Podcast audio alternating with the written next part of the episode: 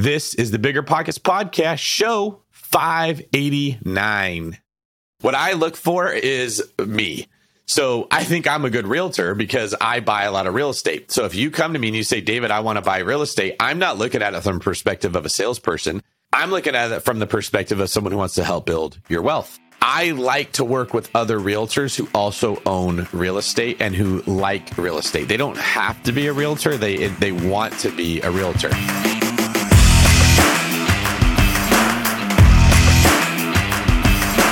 This is David Greene, your host of the Bigger Pockets Real Estate Podcast, here today with my co-host Rob Robuilt Abasolo. How's it going today, Rob? Oh, it's going good, man. Just in the throes of putting together offers and negotiations and renegotiations and triple renegotiations. But I think we're getting to some closure here, which I'm really excited to share with the audience at home. Yes. I, if I'm going to use a jujitsu analogy, which I do too much of already, we've got our choke sunk in and we're just slowly, slowly tightening it. And uh, this deal is about to submit to our plan. So on today's show, Rob and I are going to walk you through the, the 10 steps to make sure that you get a property under contract in 2022. So we actually have a rhythm, a pattern, a plan, if you will, of what we do to make sure that we are moving forward on our plan of getting a property under contract. And it's only been, what do you think, Rob, like a month or two? How long do you think we've been going at it for? Eight weeks at this point. In six months, it'll be eight months. There you go. But only two months of actual two months focused, so. mm-hmm. yeah, like looking to get a deal. And we're we're narrowing in on the one that we wanted the very most that we think is going to be awesome that we're super excited about. So we wanted to make a show that shared what we did to get to this point, right? Everyone always says, here's the deal I got. They hold it up there and they wave it in front of you and they say, look how cool I am. I got a good deal. And then you listen and go, oh, I wish I could get a good deal, but I'm just not as good as them and I kind of suck. And right, that's what we're trying to avoid. Here's all the work that went into the after picture right? No one ever shows you that. They just show you what the six pack looks like. Well, this is what the actual workout routine looked like to get to have a six pack like Rob. So I'm very excited to be able to bring this to people today.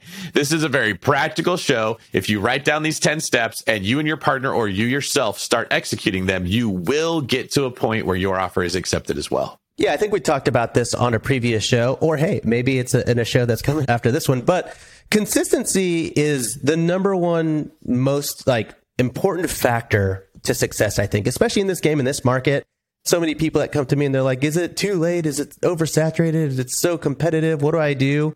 And I've heard you just say it time and time again that you don't uh, find good deals, you make good deals, and that's kind of this this deal that we've been working through. It really on the surface wasn't what we wanted, but we started laying out our terms.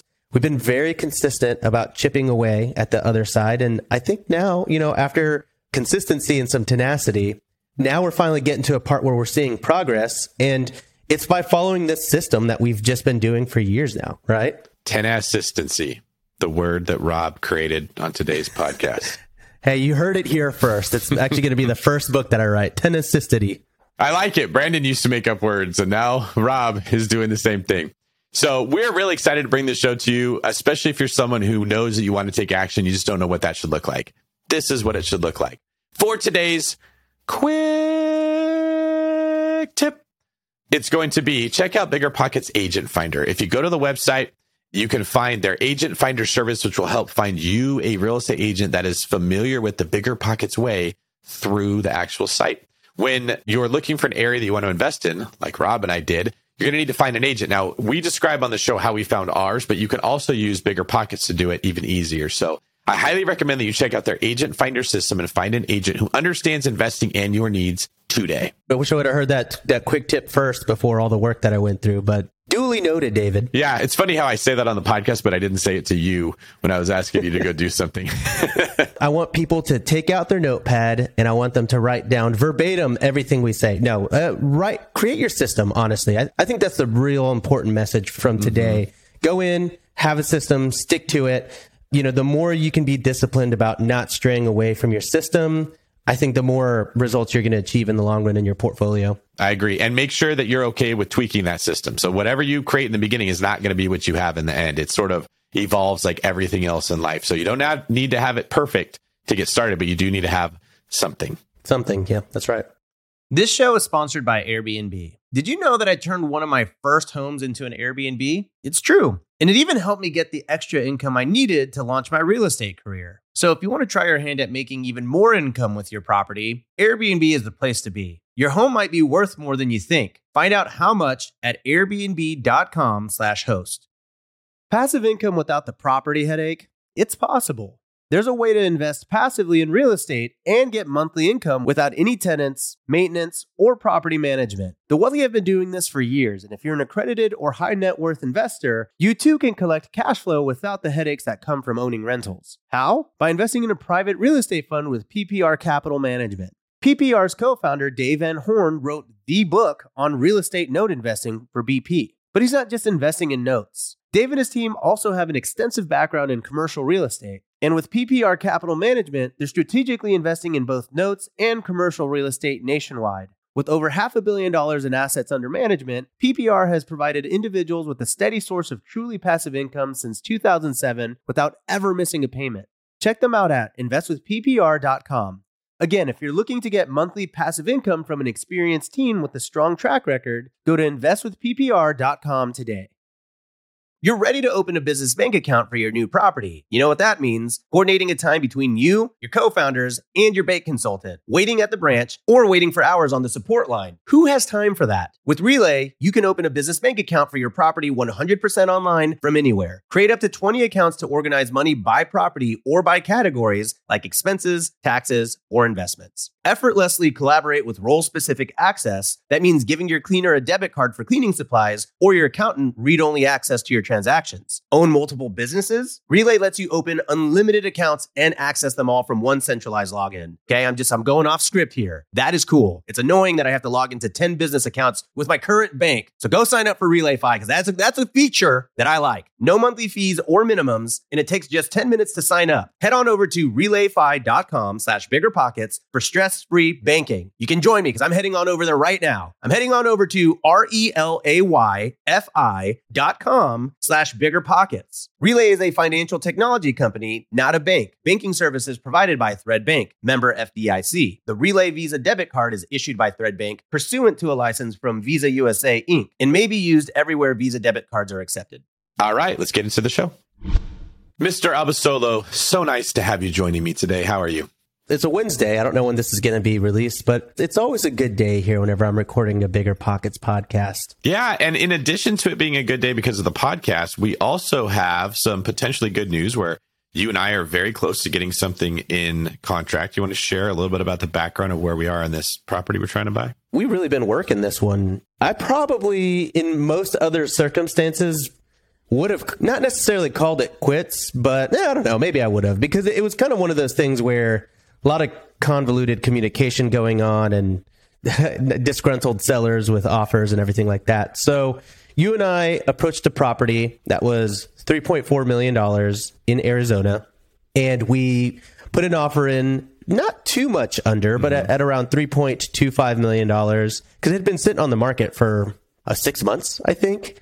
And, uh, you know, they effectively told us to, to kick rocks at first. You came in, you swooped in with the, an all star strategy that we'll get into. I mean, it really worked out to the T.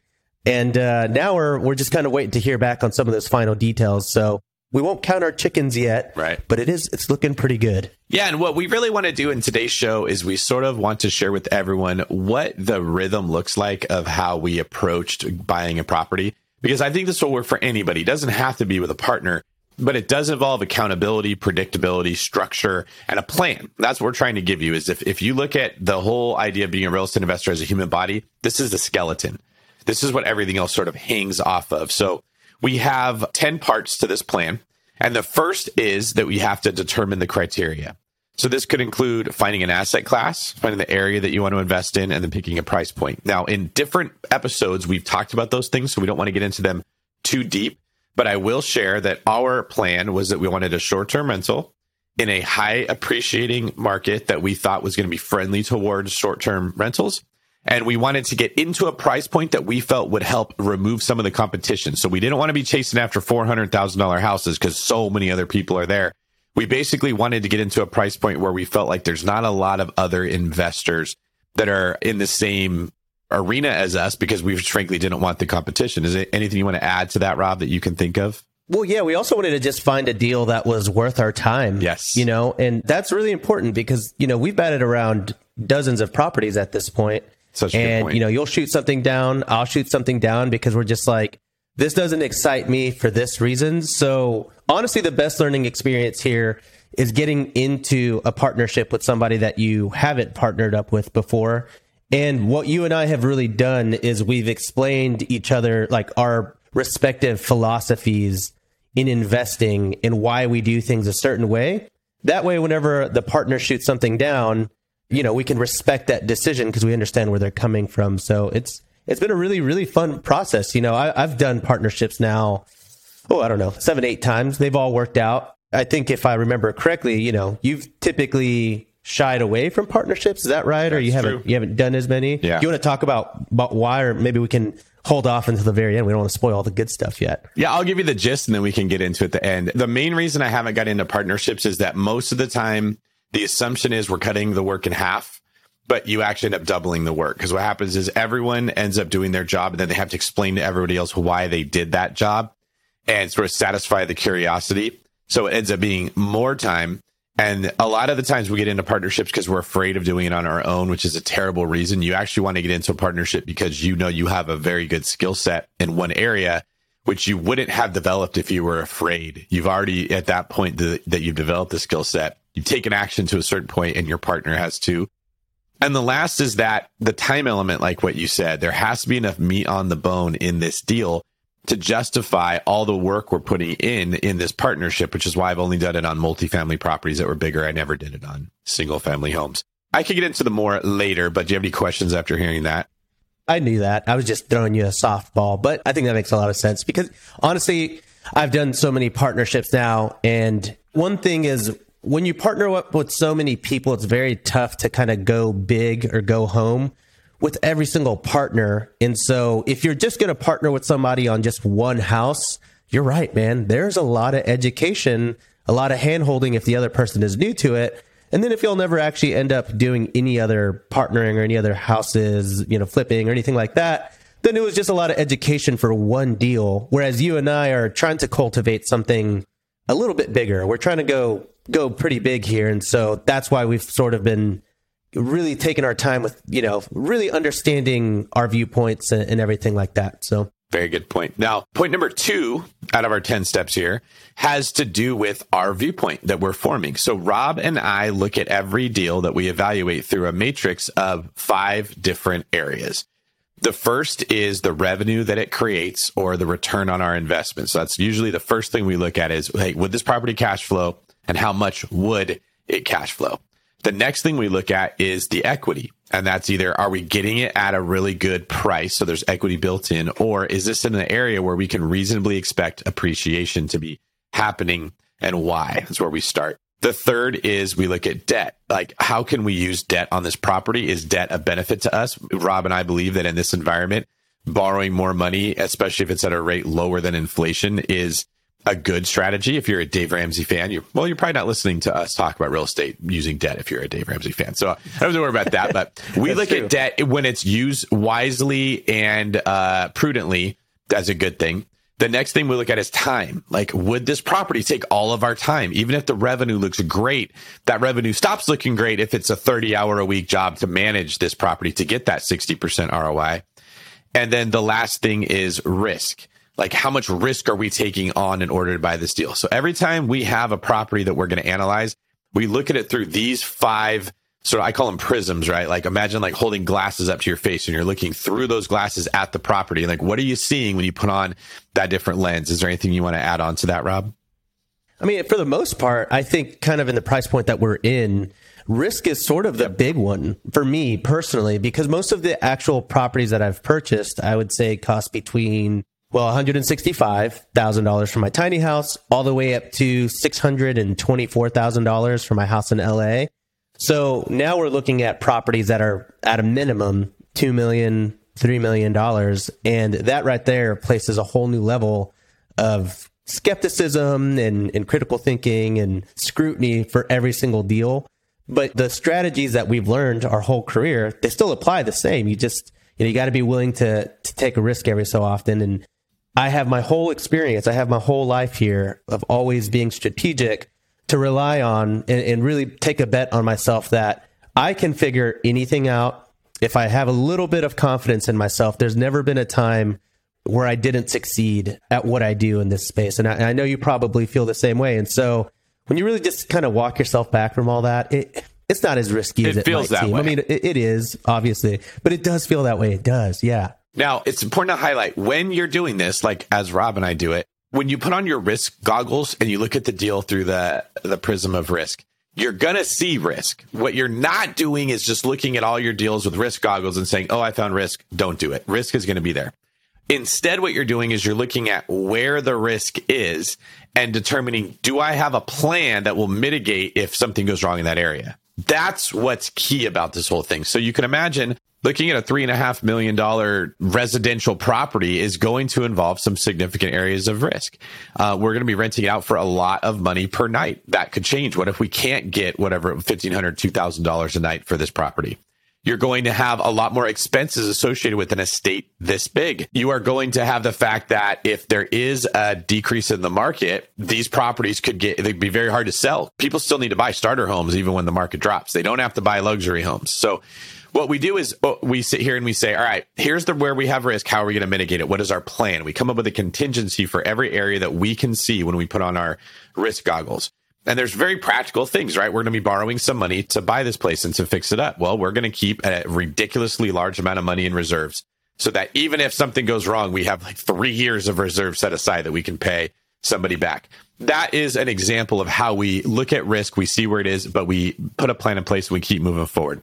And you can do that for everything. If you've got your ROI goggles on, how can I improve the ROI on this property? Is there a place where I can make it go higher? As far as depreciation and equity, there's no appreciation here. Well, that means that I need to get this property with more equity built in, or there's no equity in this deal. We're going to be paying at the top of the market. Well, is the market continuing to move up? Because that can grow equity, right? It's not, is it or isn't it there? It's where is it missing and what is our plan for how we're going to improve it?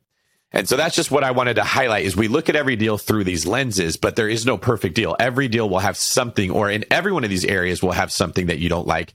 Your job as the investor is to figure that out. Anything you want to add before we move on to number three? Yeah, I- just want to talk about the a little bit of the discipline here that just between you and I and like what actually we do on a weekly basis because we are pretty consistent. I don't think we've missed a week yet, but we basically meet every single week, same time, unless we, you know, there's something comes up and we have to just move it, move it to the next day or something like that. But we meet every single week. We most of the time, I would say, eighty percent of the time, or maybe ninety percent of the time, we Zoom which I think is important to me. Well, you know, first of all, like I'm ADHD, so when I'm on the phone, I just know that it's going to be so much easier for me to walk around and look at you know the dust on my door frame or like on my fan and start making my bed. I always make the bed when I'm on the phone. Like I, I'll, I'll remake it. I'll take the sheets off and make it several times. So like being on Zoom really forces me to like be there, be in the moment, give my time to, because you know our, our time is valuable, and so you want to respect your partner's time and everything like that. And uh, we've been really consistent about that, and I think that has really, even if we don't have something to present, we're still excited to meet. I think. Yeah, so that brings us to number three, which is that we meet weekly to review what we got going on. And this is incredibly important. I really, really want to just pound this point. If you are an investor and you committed to getting your first deal, maybe you got Brandon Turner's intention journal. Maybe you attended a webinar where we talked about how to get your first property, or maybe you just heard on this podcast, you said, I want to do this. My philosophy is if it is not in my calendar, it does not exist.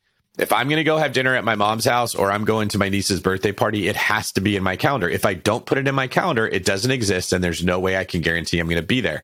And if I do put it in my calendar, I can't schedule anything else for that time. That's what I love about it is I block off the big things first and everything else goes around it. So you are not going to have success finding a property if you're new and you're not used to this if you don't block time off to do the things that you need to do. And Rob and I block a time off every week where we're going to meet and review the properties that we are considering. Now, Rob, I just want to thank you for being incredibly gracious because the reason we don't meet 100% of time on Zoom is 100% David. It's me every time that's like, ah, I'm stuck. I'm not going to make it back to the office. Can we do this on phone? And you're very cool about that. But it is important that you do the meeting in a structured way, right? So we like ours on Zoom because we can share our screens. We can go over the properties that we're reviewing. Now, what's happening is Rob and his partner are showing me the properties that they've looked at throughout the week that they think they have the best chance with and saying, Hey, David, here's what we like about them. Here's what we're not sure about. Here's what our thinking is. What's your opinion? And then I will weigh in with my perspective based on, you know, the experience that I have with real estate and they'll learn from what I'm thinking and I'll learn from what they're thinking. And what we end up coming up with is a list of questions on every property. Now, some of them we just dismiss, right? Maybe during this, we realize they're an HOA that doesn't allow for short term rentals. That's happened a few times where they only let you do it six months out of the year. Those get thrown out. Other ones we say, yeah, this would work, but we need to figure out these things. And in that meeting is when we determine what we would need to know. This is why it's so important you have the meeting. So we have our list of properties. We then get our list of questions. Now we've got our work set out for the next week. And that would lead us to step number four, which is delegating tasks. Rob will say, Hey, David, here's what we need from you. Can your lending team solve this problem? Can uh, you tell me what you think? Do you know a realtor in this area that could help us answer this question? And I'll do the same thing. I'll say, Rob, can you look this one up on Air DNA and tell me what you think? Can you look at a comp that would show maybe the rents would be higher than what Air DNA is giving us? We will delegate the tasks that we have on an individual property. And then that's what we'll work at for the following week until we meet again. Anything you want to add there, Rob? No, no, I think we can move into number five because this really sets the, the tone and, you know, the communication for the entire week. And number five here is communicate throughout the week for follow up. So this would be text messages, emails, voice notes. I actually really like voice notes. We send a lot of those. The only thing I don't like about them is when you send them, if you don't hit keep, they erase. Yes. And all of your nuggets, all of the golden nuggets that you send me, they're, they're gone. They're gone after I listen to it one time. But it's really nice because we may not be in a scenario where we can take a phone Yeah. call. You know, I've got like two kids and, it, you know, all that. You might be in meetings and everything like that. But we can relay some pretty nuanced things that are very hard to, to relay via text message. We send emails. This is where we're kind of introducing each other. Like if you're introducing me to a realtor that you're connected with, or if you're introducing me to someone on your lending team, this is where I can then pick up the communication and drive that ball forward a bit. Yeah, that's important. So if you're working with a partner, like what we just mentioned in step number four, when we're delegating tasks, okay, Rob, you're going to work on this and I'm going to work on this.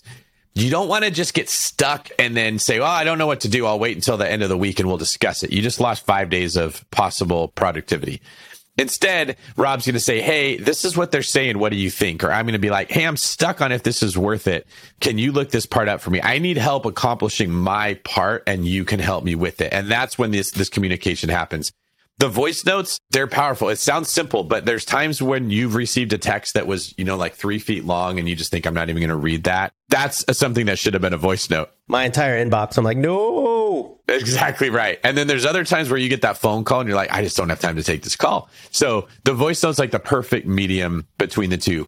And if you don't have a partner, this is something that you need to be working on yourself. If you're meeting every week with yourself to review where you're at on every property, make sure you're working throughout the week to get the answers to the questions that you needed so that when the week comes, you actually have information to be able to move forward. This is the structure that's so important is we're treating it sort of like it's a job, not just like it's a hobby. I'd like to squash a bug here, just something that I've really been wondering since the, the day I met you. And I just want confirmation on if this is like an urban legend or if it's true. When I first met you, when I did the, the Bigger Pockets podcast like six months ago, I was like, oh, yeah, I'll shoot you a text. And then you're like, man, I've got 1,200 unread texts right now. I was curious, do you actually have 1,200 texts? Because I, I think about that every single time I text you. It's more now. In fact, what happened is I need a new iPhone because you hit a certain point where it stops displaying the number on your little text thing. Like it doesn't even tell you how many unread text messages you have. I hit that. So that's one of the things I say to human beings. If you take the same road everybody else is taking, you're probably not going to get there, right? Like Rob, you know, text me. And if you don't hear back, you don't take it personal. You're like, all right, I need to email his assistant, Krista, and get time on David's calendar. And then boom, you've got all my attention. And I use that hack all the time. Like if I'm trying to get a hold of somebody who's over 30 years old and they're really busy, I send them a message on Facebook Messenger because nobody else uses that other than 30 year olds or older, right? So like, I, if you look at my Facebook Messenger, I have like two or three unread messages. If you look at my text, I have a million. So that's just a, a little quick tip for everybody there is find the road less traveled. Tip. okay, it's good to know. All right. Well, I always send the the gentle. Just I, I write bump anytime. Anytime I hear back bump. Uh, just just a little friendly reminder. Yeah, everybody who's listening, if you're in my life and you text me, just bump me all the time. I don't get upset about it. I'm never going to say, "Why are you bumping me?" I'm like, I know I need bumps. I, I need to get bumped all over the place. It's really hard to get a hold of me, and I'm aware of that. So, thank you, Rob, right. for your patience there. Quote of the day: I need to get bumped everywhere.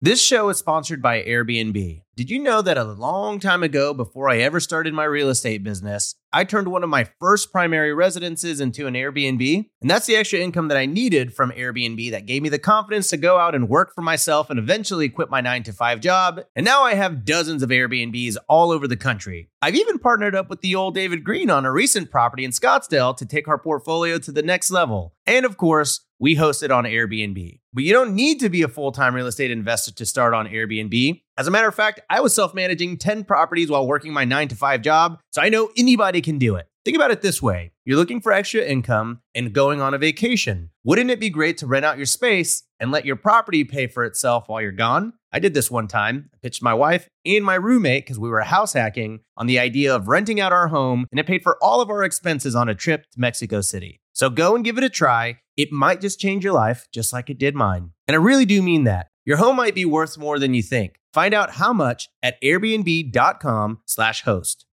We're always looking for ways to improve, searching for better. But when it comes to hiring, the best way to search for better is by matching with quality candidates. If you need to hire, you need Indeed. Indeed is your matching and hiring platform with over 350 million global monthly visitors, according to Indeed data, and a matching engine that helps you find quality candidates fast. Ditch the busy work. Use Indeed for scheduling, screening, and messaging so you can connect with candidates faster. And Indeed doesn't just help you hire faster. 93% of employers agree Indeed delivers the highest quality matches compared to other job sites, according to a recent Indeed survey. Leveraging over 140 million qualifications and preferences every day, Indeed's matching engine is constantly learning from your preferences, so the more you use Indeed, the better it gets. Join more than 3.5 million businesses worldwide that use Indeed to hire great talent fast. And listeners of the show will get a $75 sponsored job credit to get your jobs more visibility at Indeed.com slash BiggerPockets. Just go to Indeed.com slash BiggerPockets right now and support our show by saying you heard about Indeed on this podcast. Terms and conditions apply.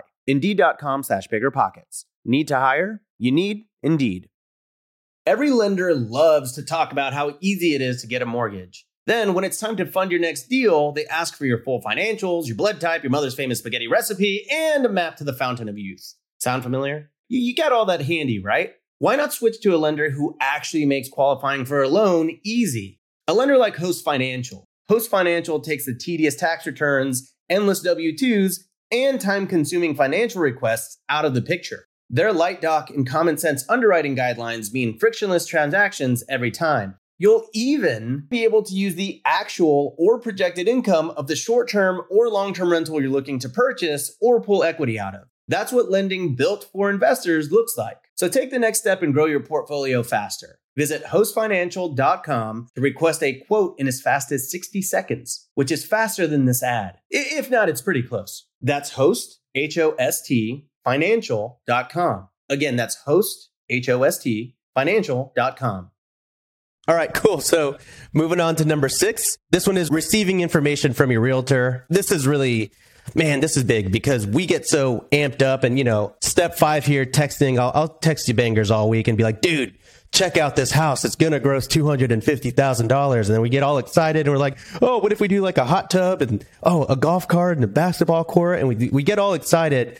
But it's kind of one of those things where, you know, I'm usually better about this, but on some of these luxury properties, one cannot help but get excited at certain properties because they're like dream properties. Then you talk to your realtor, and your realtor's like, "Oh yeah, that isn't an HOA, and they will not allow short-term rentals." And you're like, "No, I spent three hours comping this out." Happens all the time. Everyone does this. This is where experience has led me to sort of being able to direct in these situations better than someone who's not experienced buying my own properties. And frankly, the thousands of houses that we've helped our clients buy, I had to learn how to do the same thing. You don't want to get too emotionally connected or put too much time into a property that you don't have a good chance of getting. So when we first look at them, it's easy to just want to run as far down the path as you can get, even in your mind of, oh, I could do this and I could do this and I, and I love it and I have to have it And as a realtor, I've learned if that house has been on the market for two days, don't do that. There's 30 other people that are doing the same thing. And you know what? It kind of goes down that don't take the road that everyone else is taking, right? Like if you're trying to text me, that's not the best method. You don't want to look at houses that everybody is looking at, especially if you're going to put all that time into it. So what's important is that you identify, is this a property that would work for what we want? You go through your matrix, which for us is these five prisms that we look at. And then we say, do we have a chance of getting it? So oftentimes the first step is having our realtor call the listing agent and saying, how many offers do you have and where do we actually have to be? And if the listing agent plays this dumb game of, I don't know, highest and best, that's like one of my pet peeves is this little parrot on the shoulder of a pirate that just says highest and best and they call themselves a realtor. That is not selling a house. If your listing agent is doing that, they are not earning you money. They need to be aggressively trying to get a good offer from the other side. But if we get that and they're like, oh, yeah, they just said highest and best and they just don't really care, we're probably not going to go after that property. Okay, let everybody else have it. That's why we went after the one we're talking about now that had been on market 190 days or whatever it was, because they weren't getting a ton of action and we knew that we had a better chance of putting time into it. So that's huge. Well, you know, I've actually got a, a, new policy now. Whenever whenever a realtor says highest and best, I actually submit lowest and worst. So I'll submit a, an offer for two dollars and then see what they say. Put that in your pipe and smoke it. highest and best. uh, That's really good. So, um, a lot of what the conversation involves around in the beginning is something that actually ha- should be happening in the due diligence phase. Okay. That's why you have an inspection period. And it's just, it's easy to not be disciplined and to do all that up front and call it work. And this is how you get your heart broke, right? Like you try to date too many people that aren't interested in you. You're just going to get tired of the rejection and stop dating and become a, a cat person, right? That's not what we want to do. We only want to actually put our efforts of pursuing the properties that we have a reasonable chance of getting. So part of this is experience, but the other part of this is just working the system that we have where we know, all right, realtor, we need you to go find out, can we get the property? What price would realistically get it at? They'll bring that information back to us. We will then kick in and say, okay, at that price, would this work? how much equity we look at it through our prism how much equity would be in there how much risk would be in there how much revenue would we expect and if, if they have nothing, then we go look for a different property. Well, yeah, I mean, like let's let's talk about that a little bit because there's obviously the communication, well, not just the communication, but the actual selection of your realtor. Yes, is so important. So, can we talk about what do we look for in a realtor? What kind of questions do we ask? Like, how do we even choose ours? I, I would like to tell that story in a second. Yeah, so I'll start, and then I'll let you tell our specific story. I'll start with a general. What I look for is me. So I think I'm a good realtor because I buy a lot of real estate. So if you come to me and you say, David, I want to buy real estate, I'm not looking at it from the perspective of a salesperson. I'm looking at it from the perspective of someone who wants to help build your wealth. I like to work with other realtors who also own real estate and who like real estate. They don't have to be a realtor. They, they want to be a realtor. Now that means they're going to be picky about their clients. So you actually have to be on your A game to get them to work with you. And a lot of people don't like that. They want the realtor that answers their call right away, that they can boss around. I don't like that. If I can boss around my realtor and I haven't proven why I should, they're probably not that great. So what I tend to look for when I'm going into a market is what is our strategy? That's why the number one thing that we talked about was determine your criteria. What asset class, what area, and what price point. Because you want a realtor who works in that area owns in that area, sells in that price point and understands that asset class. That's actually what you're going to look for. So we kind of talked about that, Rob, and I connected you with a couple people. And then with this specific issue, we had a bunch of questions and I said, Hey, we need to find a person that is an expert in this asset class. Why don't you call the brokerages in the area and ask who their luxury specialist is and then find out if they have these questions? And I shouldn't have been surprised. You completely hit it out of the park on like your first try. You came back with a rock star. So tell me what you actually did to make that happen. All right, man. So I woke up, I went out to my front door, I took out my yellow pages, you know, I found it. I was like, all right. And I flipped all the way over to the S's and, and found Sotheby's. I mean, we all know that Sotheby's is obviously like one of the more lux places out there. And so I, I called him up and it was like the receptionist of the place. And I, and I was like, listen here, bub, Robuilt and David Greene are looking for a luxury house. Uh, I was like, do you have, excuse me, do you have anybody that might be able to help us, please? And so they were like asking, and I was like, look, it's really important to me that they know short term rentals because I already know short term rentals. And so if they don't know, yeah, I'm going to know that they know. don't know. And so she was like, okay, okay, great. And so she actually ended up patching me through to, to two people. They were like partners. I think they partner up on selling houses and everything like that. And I talked to the guy. He was super nice. I mean, really, really nice. And I started kind of, you know, interrogating him a bit and being like, well, what does short term rental mean to you? And, you know, we, we kind of went back and forth.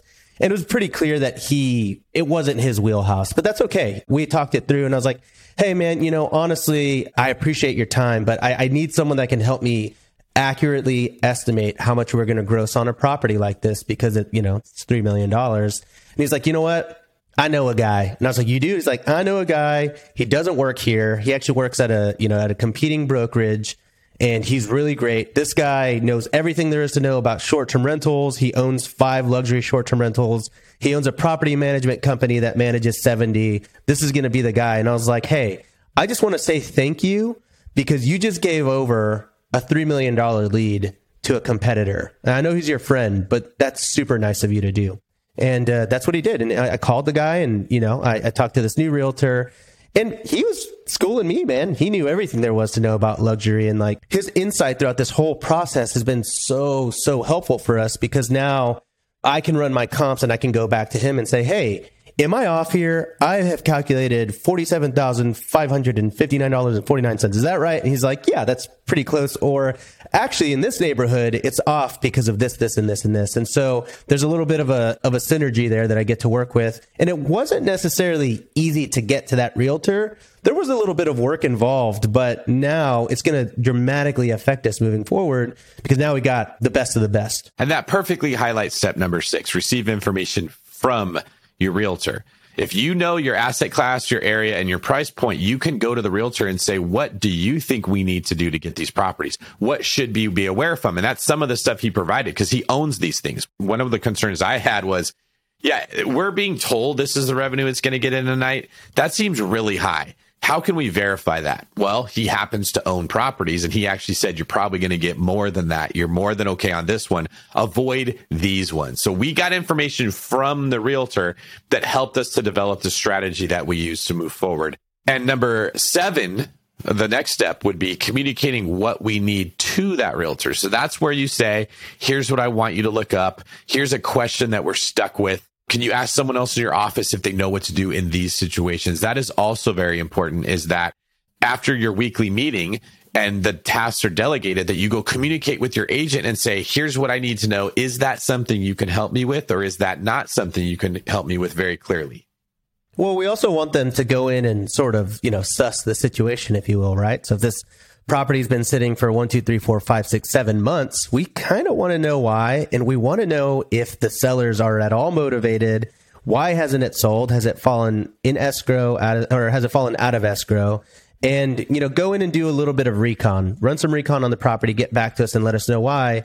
And usually they'll go in and they'll talk to the listing agent and that property that's been on the market for six months, that listing agent might say, Oh yeah, hey, by the way, the seller is super motivated between you and I. Let's get this done. That's not exactly how it worked out for us, but that's really important to have a realtor that's, you know, that can play the game a bit. I think that's uh, going to work out in your favor whenever you're really going back and forth in negotiations. Yeah. And I'll probably highlight here before we move on that when you're telling your realtor, here's what we need, a big piece of it should be is telling them to call the listing agent and find out if we wrote an offer today at this price, would it be taken? Like, just don't waste your time in a hot market. If there's 14 other people that want that house and you're insistent on on having very strict criteria, it's great to have strict criteria. That's why the first step is you should figure it out. But if the property isn't going to work for that, don't try to make it work. Just move on from it and find a house or a property where it's, uh, it's still going to work for you and they're more motivated. Yeah, it's been really interesting because we tend to only look at properties that have been listed for a while because I, we're just so tired of competing. It's you know, it's why compete with a hundred people when we can go find the diamond in the rough that's been listed for a while and see if we can make that one work. And for the most part, I think most of our options have been things that have been sitting for a bit at that higher price point, which is really great for us because we see where we can add value to the property and we know that we can maybe come in a little bit lower. And if we can't come in a little bit lower, maybe we can start asking for things like seller credits. That's exactly right. Now, I use this strategy on the David Greene team with all of our clients as I tell people Stop chasing the house that's been on the market for two or three days. You're going to get your heart broke or you're going to grossly go over asking price. But of course, it's tempting. Like, but it says it's only $800,000 on Zillow. Why can't I get it for that price? Go work a miracle. But this is the strategy that I use for myself. We're looking at one here that had been on the market 190 days. I have an offer out on one yesterday that was sitting on the market at 2.4 and sat there until it expired. And we got a hold of the sellers off market. And I'm now trying to put a deal together with them because their motivation level is different after their house sat and expired. I only go after properties that I think the seller wants to sell it just as much as I want to buy it.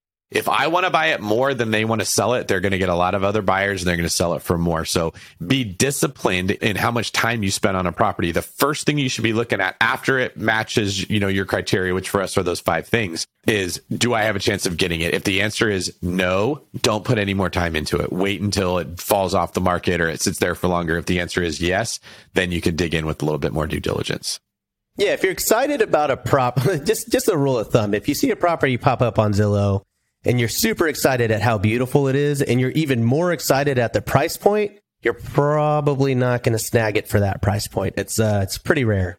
All right. Step number eight is actually writing an offer. So we're going to do a show in the future with a lot more detail about this, but just let's focus on this deal that you and I are working on that we, we're probably going to have in contract today. Can you share a little bit about the offer that we wrote, what we asked for, and why? Yeah, so I alluded to this a little bit at the beginning of the, of the, of the show, but this house was on the market for I think just under six months by a couple days. It was listed at 3.4, and we made an offer with a couple of interesting contingencies. So we came in at 3.25 million, so about $150,000 less than asking. But then we also asked for a $75,000 credit to be applied toward closing costs and other things like that. So really, when you start mathing it out, this property, the offer is closer to 3.175 million. And then we also asked for all the furnishings to be included as well. They weren't necessarily all my favorite furnishings, not necessarily things that I would choose, but they were pretty good. They were good enough for this property. And I was like, I'm happy with 90% of this stuff. And so when you factor that in, I mean, that stuff could be anywhere from, you know, 35 to $50,000. And that's really important for us, especially in the short term game where you know cash on cash is a really important metric for in our matrix, right? And so if we can save seventy five thousand dollars in closing costs and we can save fifty thousand dollars on furniture, yeah, we've just saved over a hundred thousand dollars in cash, and so our cash on cash, our ROI really starts going through the roof.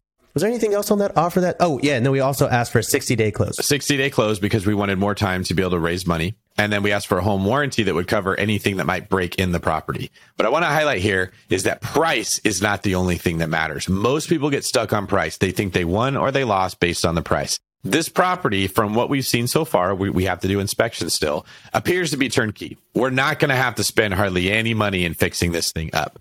And now that we've taken out our closing costs and we're actually able to buy down our rate with that $75,000 credit and get it to be a cheaper monthly payment, and we don't have to furnish it, even if we paid more than someone else, our cash on cash return would be much higher than theirs and we would have more capital to buy another house. That's the thing is we structure the deal so that we have minimal money in it while still keeping incredibly big reserves so that it's not risky and getting to borrow the majority of the money at a lower interest rate. Now, people get really good deals on properties, but they need a ton of work and then they dump a bunch of money into it and then they got to borrow money from somebody else, like a hard money lender at 12%. And so even though the price was better, what they actually end up spending per month ends up higher. So it's not only about the price. And that was one of the ways that we're able to work this deal out to work for us, where the other people who were looking at that property probably just got stuck on the price and couldn't see past it.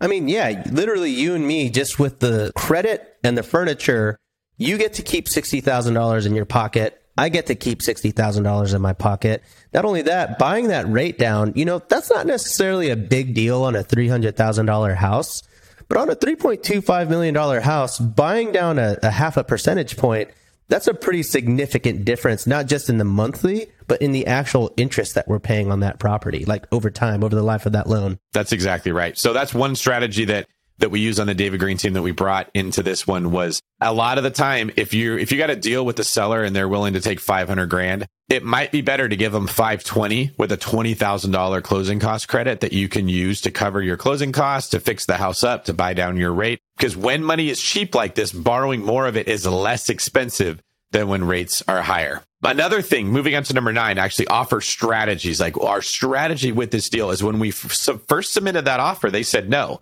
They told us to go. You said kick rocks. I think maybe pound sand might be yeah. more appropriate because it's in the desert, right? Surrounded by okay, yeah. sand uh-huh. in, in Scottsdale. So they told us to go pound sand. And we said that's fine. There, this is normal, right? My experience as an agent, I understood that the sellers were in an emotional place. They received our offer as kick in the pants. Like this to them was like an insult that it was lower. And if your house has been on the market for six months and it's not selling, you have some unrealistic expectations. They should have already dropped the price. So we here's what we said to the realtor: ignore them for a couple days. Then we want you to go back to them. And this is what I would do if I was the buyer's agent representing us is I would say, Hey, my clients are going to buy this house if I tell them to buy it. They rely on what I'm saying they don't really understand whether they should buy this one or another one. They told me to go find them a deal that works for their numbers, and that's my job. So if I tell them that this is the one that's going to work for their numbers, they're going to do it. But the numbers need to be right here. Listing agent, what do we have to do to make this work? And we are going to put the onus on that agent to go work on her own clients and say, guys, what do you need to feel good about this deal? That is different than what most agents will do, which is they'll protect their own ego at the expense of yours. So what they'll do is they'll say, you know, I got a lot of clients. I don't really need this sale, but my clients really want the house. You know, what do we got to do here? That doesn't work. You want it to be the opposite. You want your agent to say, I want to put this deal together. Tell me what has to happen in order to do it. My clients will listen to whatever I tell them. That's literally what I say to the agent on the other side. And what happens is it now gets the listing agent to go to her clients and be an advocate for us.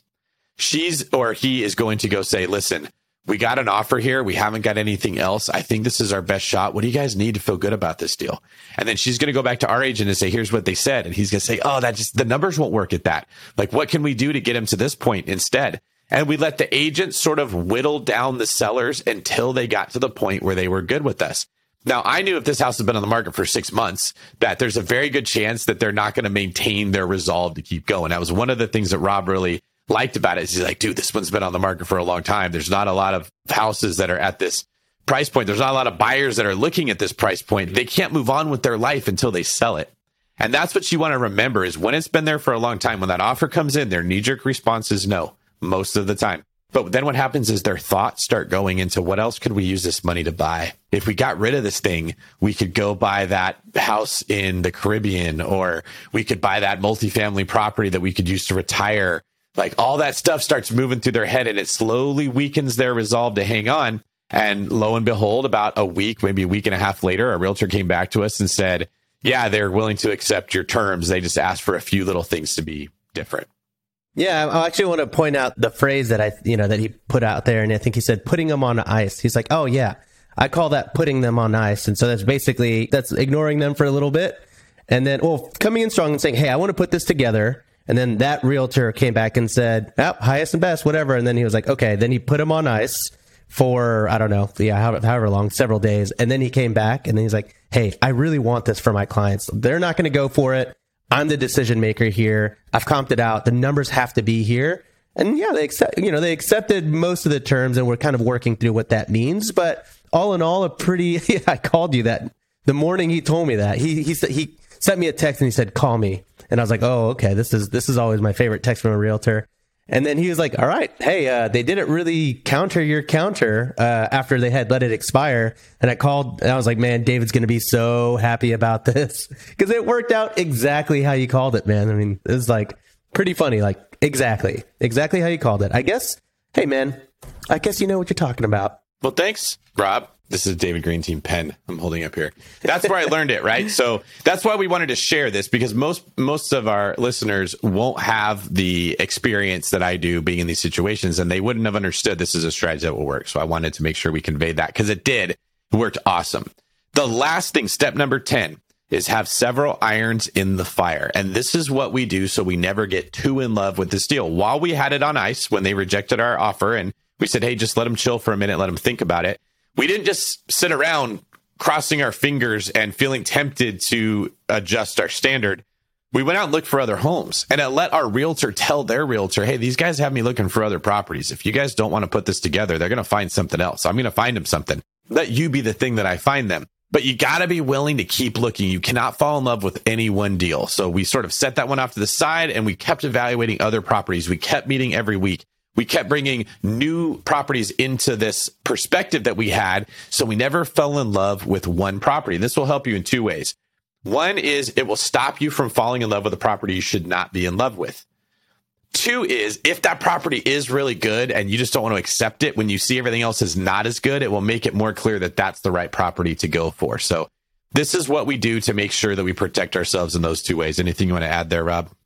No, I think that's uh, you know obviously I very much overanalyze every deal, and I think your advice to me because in this market it's crazy. We're just lucky to get an offer accepted, period. Mm-hmm. But your advice was like, hey, stop being a sniper and start throwing grenades. And I was like, all right, all right, I'm going to ease up a little bit on every single criteria. And so, yeah, then I just started, I was like, okay, I'm just going to look at all of the other prisms in the matrix, I guess, if you will. And I'm just going to cash flow is there, but I'm just going to really start evaluating deals on all those other points and you know started looking at dozens of deals. And i'm like all right these we have all of these to fall back on right now if this one doesn't work out. Right. We call that the call of duty strategy right? You don't win at call of duty by just hiding in one little spot and waiting. You kind of have to go out there and go crazy. Now once it's in contract we will go into sniper mode that is when we look down the scope at every little single fine tuned detail to make sure we like the deal. It's not appropriate to do that before you even have it in contract. That's how you'll just burn yourself out. It's too hard to look from a scope if you're trying to see the whole field. So that's what we're getting at there. I forgot about that. That's a really good analogy that you brought into this.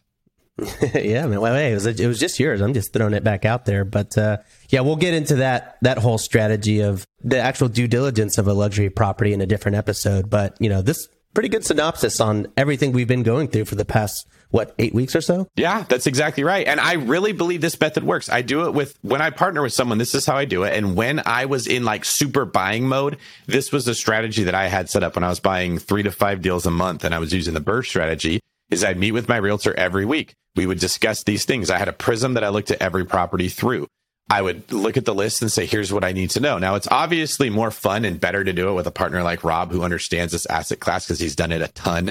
And I don't really have to teach as much as, as Rob is bringing value. That's what you want your partner to feel like is there angles that you don't see and they know stuff that you don't know yet. And, and Rob's really experienced with this. So that makes it a lot more fun and easy. But the system's the same. And that's what we're trying to say. These are the 10 things that you need to do if you are serious about wanting to get a property under contract. So thank you for joining me here, Rob. I'm going to let you get going, but I'm going to give you the last word.